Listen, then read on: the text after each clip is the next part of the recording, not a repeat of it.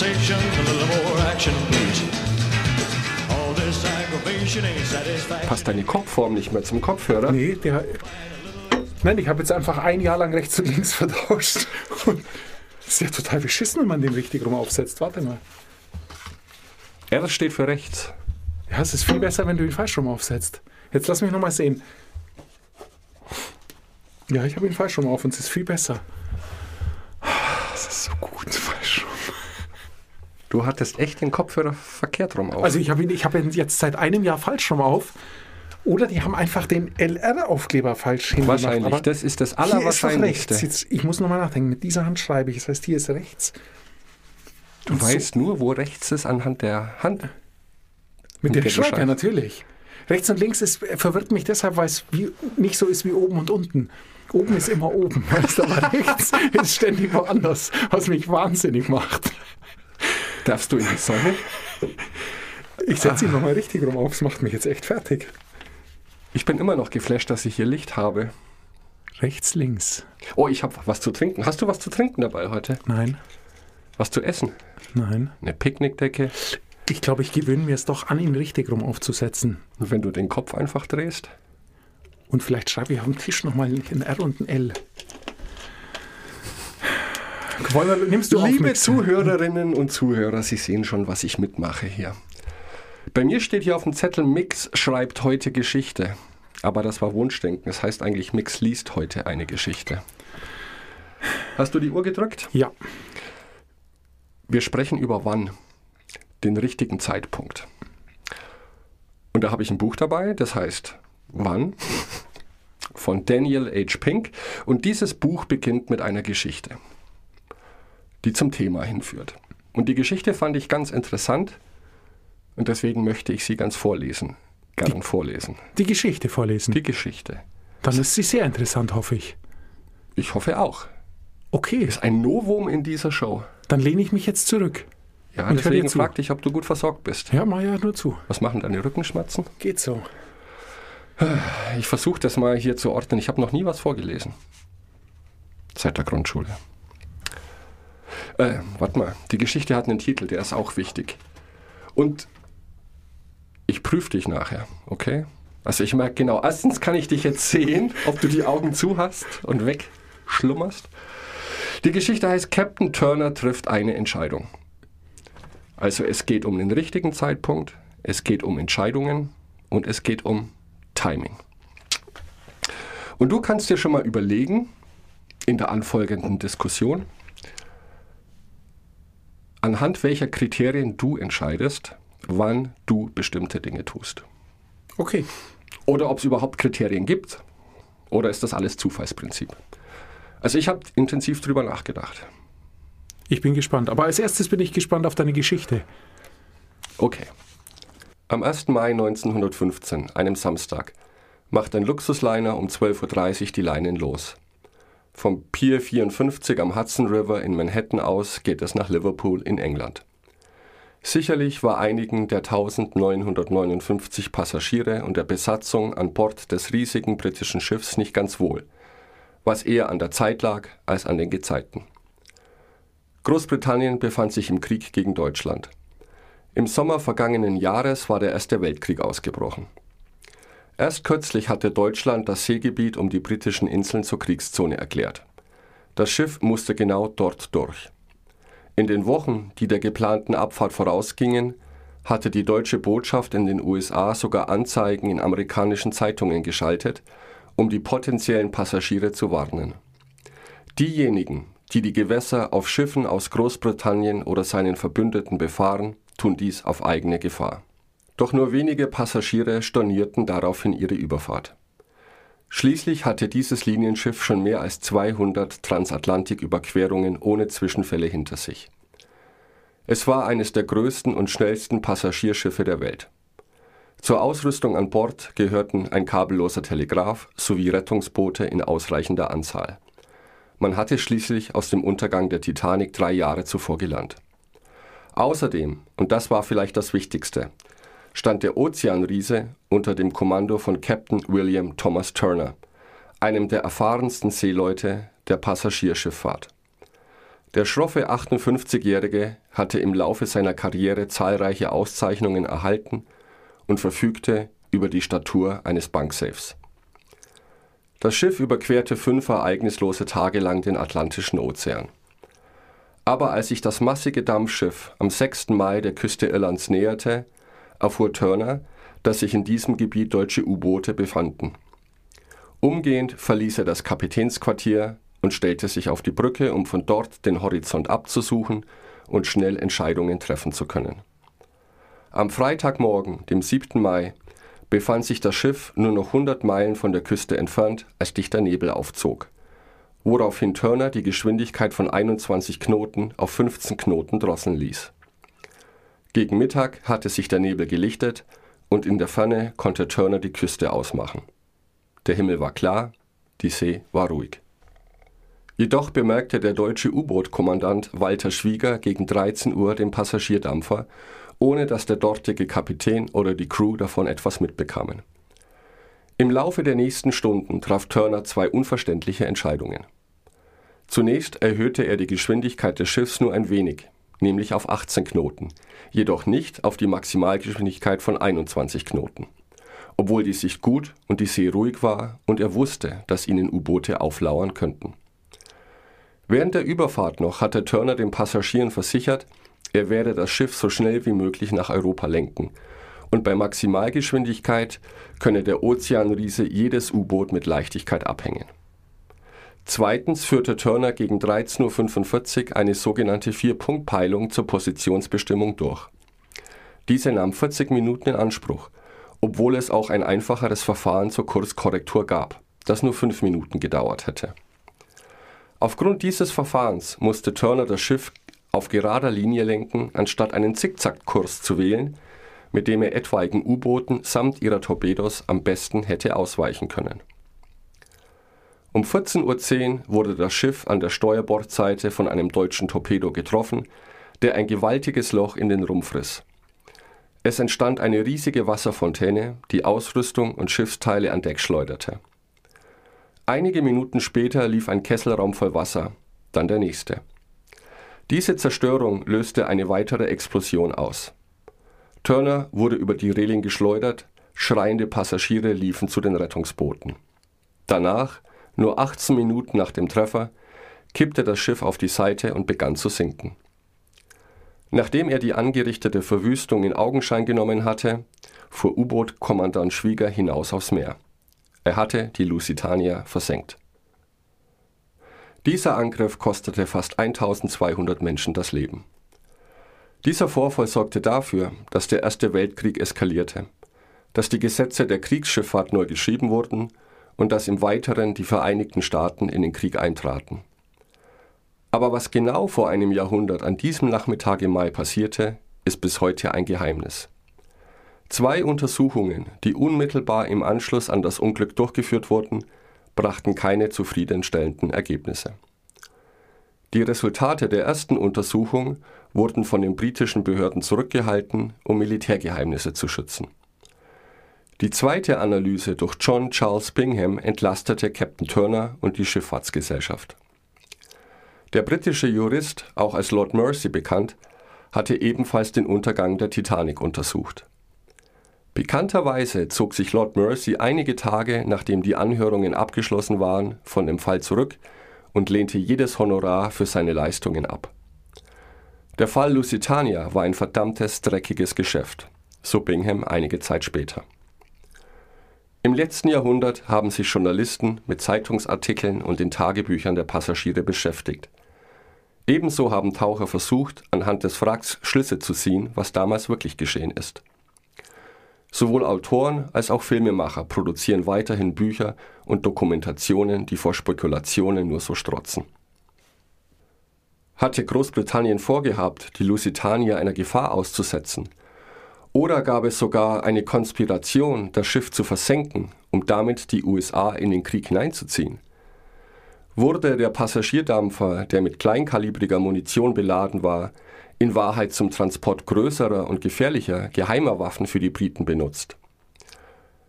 War Großbritanniens wichtigster Mann der Marine, ein 40-Jähriger namens Winston Churchill, irgendwie an dem Vorfall beteiligt?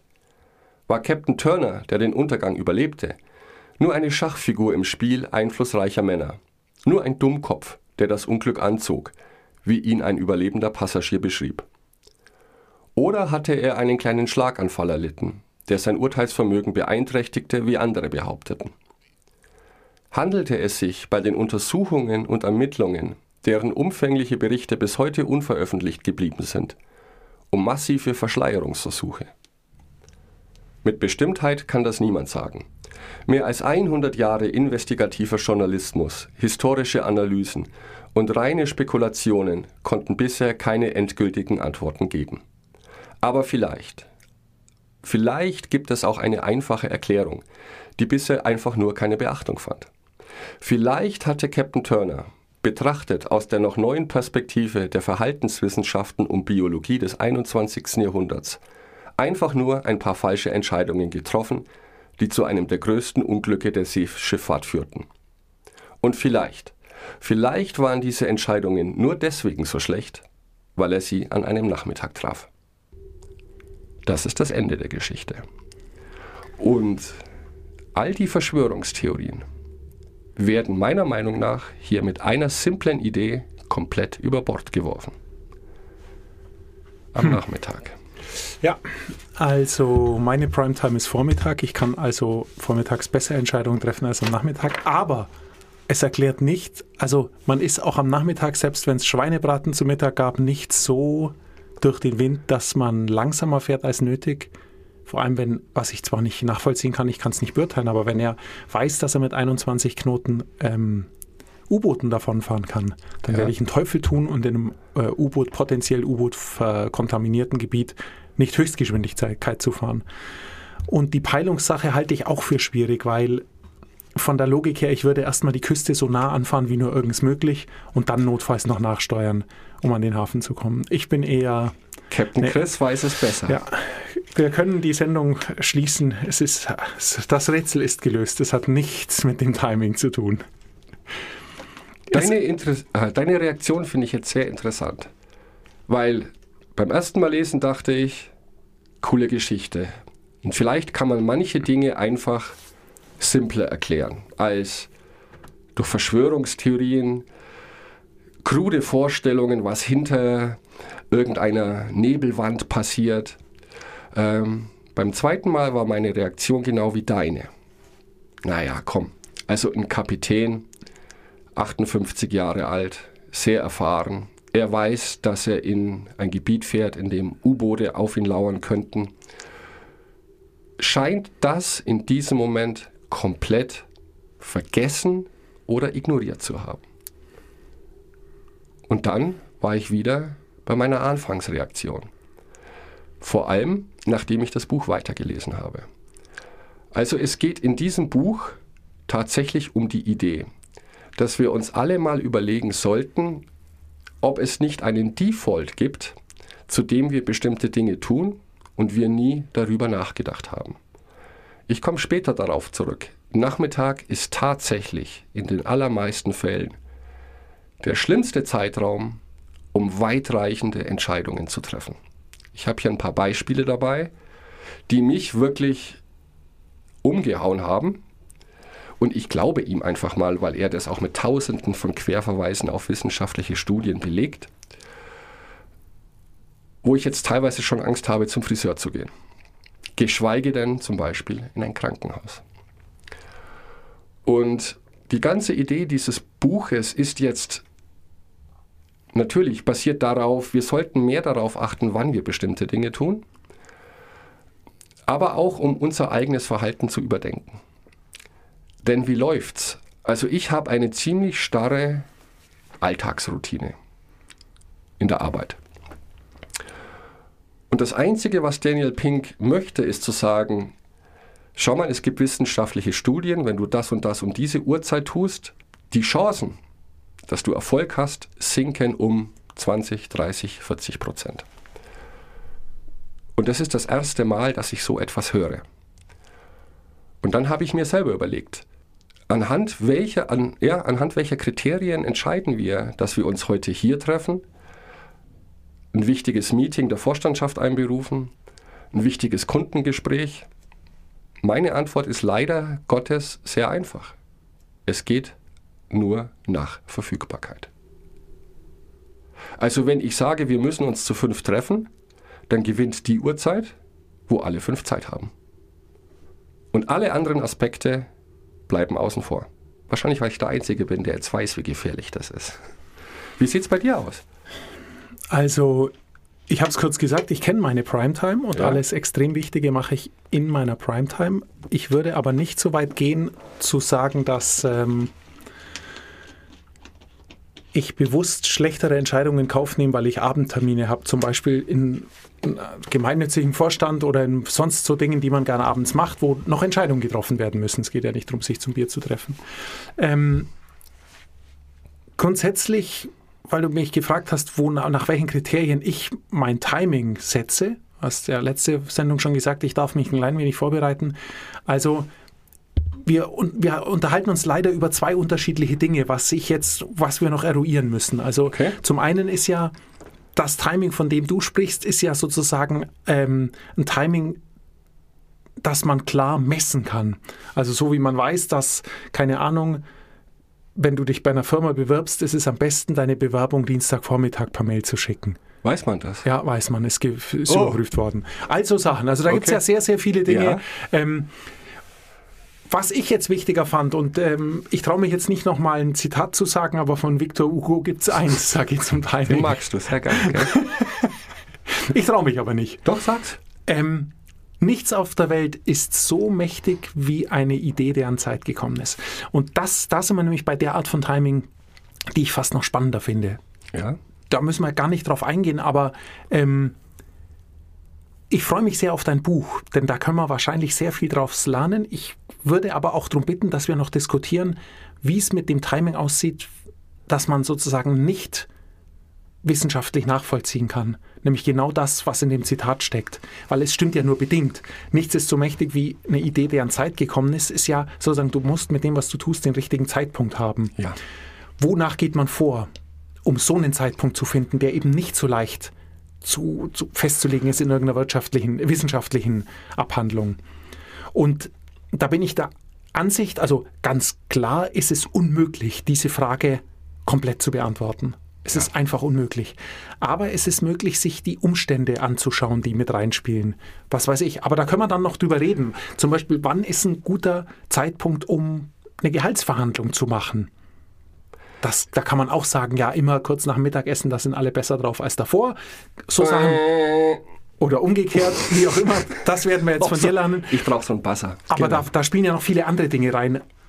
Deshalb sind es ja zwei unterschiedliche Timing-Themen, mehr oder weniger. Jein. Also interessanterweise beginnt dieses Buch genau mit dieser Aussage, dass Timing, jetzt wenn du ein Zitat gesagt hast, kann ich das auch. So Miles Davis, das ist ja, also wenn sich einer mit Timing auskennt, dann er. Timing ist nicht das Wichtigste, Timing ist alles. Und Daniel H. Pink, er schreibt schon immer davon, Timing, jeder spricht von Timing und dass es wichtig ist, auch wie du gesagt hast, im Zitat von Victor Hugo, ähm, habe ich jetzt vergessen wieder, aber das nicht so wichtig ist wie die Zeit, die gekommen ist für eine Idee. Ähm, wir alle versuchen, das richtige Timing zu finden und achten viel zu wenig darauf, dass mittlerweile es tatsächlich Forschungen gibt zu diesen Themen, dass man wohl Muster feststellen kann, wann Menschen empfindlich sind und auch empfänglich für bestimmte Ideen, für bestimmte Vorschläge und wann tendenziell eher ein schlechter Zeitpunkt da ist. Natürlich ist es ein mysteriöses Konstrukt, das richtige Timing zu finden. Und jeder gute Musiker wird ja auch nicht mathematisch erklären können, was jetzt das richtige Timing für einen bestimmten Song ist. Aber die haben natürlich viel Erfahrung und lernen so. Und ich glaube, auch wir können mit einem Auge auf der Wissenschaft und unserer Erfahrung zumindest prozentual vorgehen, um zu sagen, die Chance hier ist am größten, was immer noch keine Garantie ist. Aber ich bin auf einem besseren Weg. Ich gebe dir noch ein Beispiel. Ähm, in amerikanischen aktiengeführten Unternehmen ist es so, dass die quartalsmäßig sogenannte Earning Calls machen müssen. Das heißt, es sind Telefonkonferenzen mit Investoren, mit Wissenschaftsjournalisten und so weiter. Und es ist tatsächlich so, dass wenn diese Earning Calls am Morgen stattfinden, die Berichterstattung um 30 Prozent positiver ist und du teilweise sogar direkte Konsequenzen für den Wert der Aktien feststellen kannst. Und alle Earning Calls, die am Nachmittag stattfinden, sind tendenziell eher schlechter bewertet. Die Aktien sinken, die Presse für dieses Unternehmen wird immer schlechter, je später der Nachmittag voranschreitet. Egal, was da jetzt dahinter steckt, dazu kommen wir noch. Wenn ich so etwas weiß, dann würde ich alles dafür tun, dass ich so einen Earning Call am Morgen ansetze, wenn alle frisch ins Büro kommen. Wir haben ja auch schon mal eine Folge gehabt über Schlaf wirkt Wunder. Und natürlich kann man das nicht generell sagen. Aber es gibt wohl verschiedene Schlaftypen. Die Frühaufsteher, die Nachteulen und so weiter. Das muss man natürlich wissen. Es wird schwieriger, je größer das Team ist. Ja, weil du könntest ja bei einem Vorstellungsgespräch gleich mal fragen, was er für ein Schlaftyp ist. Das käme aber, glaube ich, ganz komisch. Und dann musst du wissen, welche Art von Aufgabe du zu bewältigen hast. Ich stelle dir jetzt mal eine Frau vor. Die heißt Tina, okay? Und du denkst dran, welche Uhrzeit wir jetzt haben und überlegst dir die Antwort. Tina ist natürlich nicht echt. Tina ist aber 31 Jahre alt, Single, sehr aufgeschlossen, hat einen Abschluss in Philosophie, beteiligt sich an der Universität an Arbeitsgruppen gegen Disk Diskriminierung, Feminismus und nahm an Atomkraft-Demos teil. Meine Frage ist, was ist jetzt wahrscheinlicher? Erstens, Linda ist Bankangestellte. Oder zweitens, Linda ist Bankangestellte und engagiert sich in der Feminismusbewegung. Ich habe es nicht verstanden. Linda, welche, welche dieser Aussagen ist wahrscheinlicher? Ich habe dir Linda kurz vorgestellt, ihre Charakteristika. Aussage 1 ist, Linda ist Bankangestellte. Ja. Die zweite Aussage ist, Linda ist Bankangestellte und engagiert sich in der Feminismusbewegung. Welche dieser Aussage ist wahrscheinlicher, dass sie korrekt ist? Eins oder zwei? Zwei. Warum? Weil du ja erklärt hast, dass sie in der Feminismusszene aktiv ist. Du hast sie ja so beschrieben. Genau. Die Antwort ist leider falsch. Und die richtige Antwort wird zu 90 Prozent mehr direkt am Morgen getroffen. Warum ist diese Antwort falsch, die du gesagt hast? Weil zweitens, Linda ist eine Bankangestellte, die sich in der Feminismusbewegung engagiert, ist eine Untergruppe von 1. Linda ist eine Bankangestellte. Also kann die Untergruppe nicht wahrscheinlicher sein. Zwischen diesen beiden ist die einzig logische Antwort, Linda ist Bankangestellte. Weil Antwort 2 darin subsumiert ist. Okay? Ja. Die Chance, dass du die Antwort richtig gegeben hättest, wäre morgens um 90 Prozent höher. Sicher. Sicher. Wir machen folgendes: Du rufst mich morgen früh an, stellst mir die gleiche Frage nochmal. Ich wette mit dir, dass ich wieder die zweite Variante Ach, wähle. das stimmt.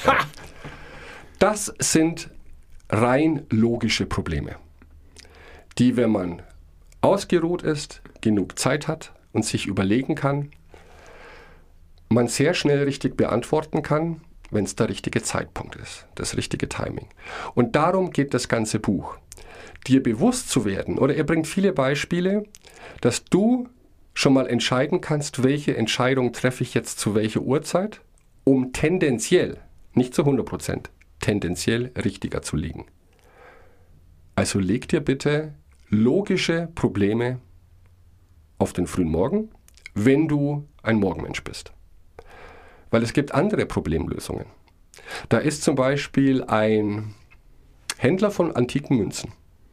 Da kommt ein Kunde in den Laden und legt ihm eine Münze hin, auf der steht 45 vor Christus. Der Mann überlegt, schickt den Verkäufer weg und ruft die Polizei. Ja? Warum? Naja, weil du 45 vor Christus ja noch nicht wusstest, dass es 45 vor Christus ist. Sehr gut. Das ist jetzt keine rein logische, sondern eher eine Art von Rätselaufgabe, die dir in deinem Unterbewusstsein schneller beantwortet wird als durch rein logisches Überlegen.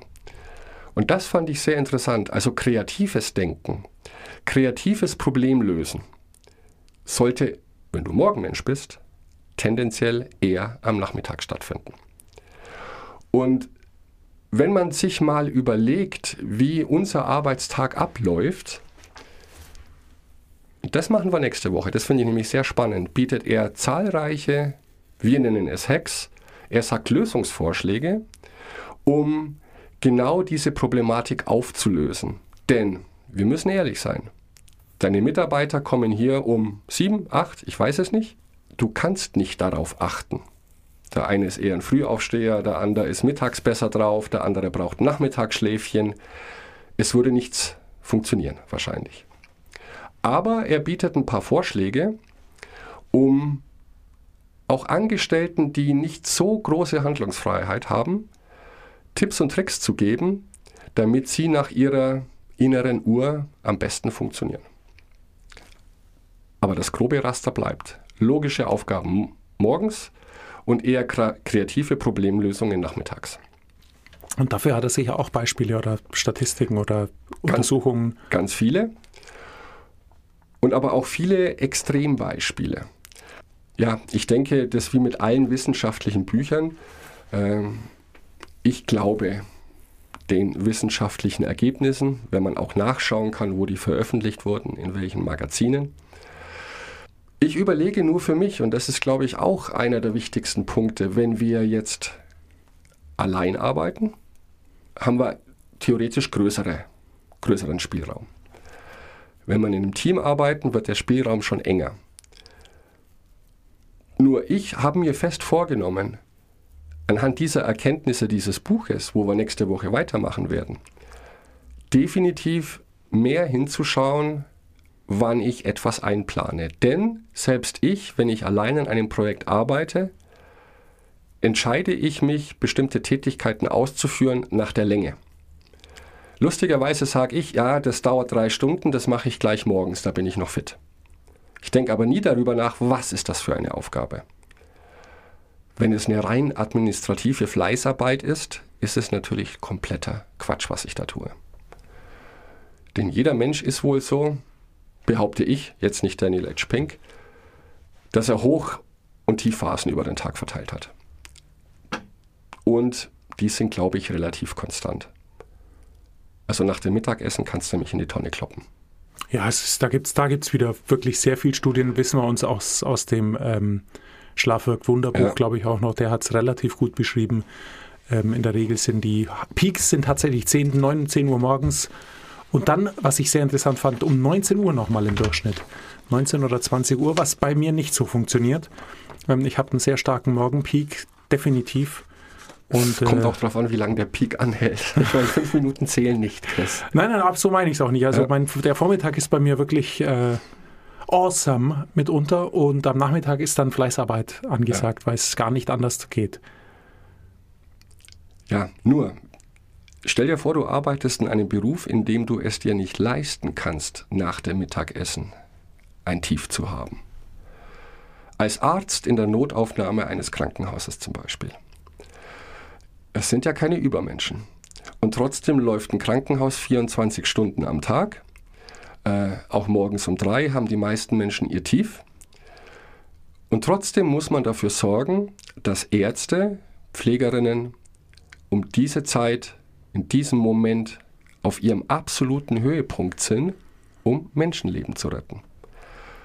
Und auch da gibt Mr. Pink gute Vorschläge, wie man auch in solchen Situationen, vor allem aber auch als Arbeitgeber dafür sorgen kann, dass die Angestellten nicht nur genug Ruhepausen bekommen, sondern auch sogar noch in den Spitzenzeiten extra motiviert werden.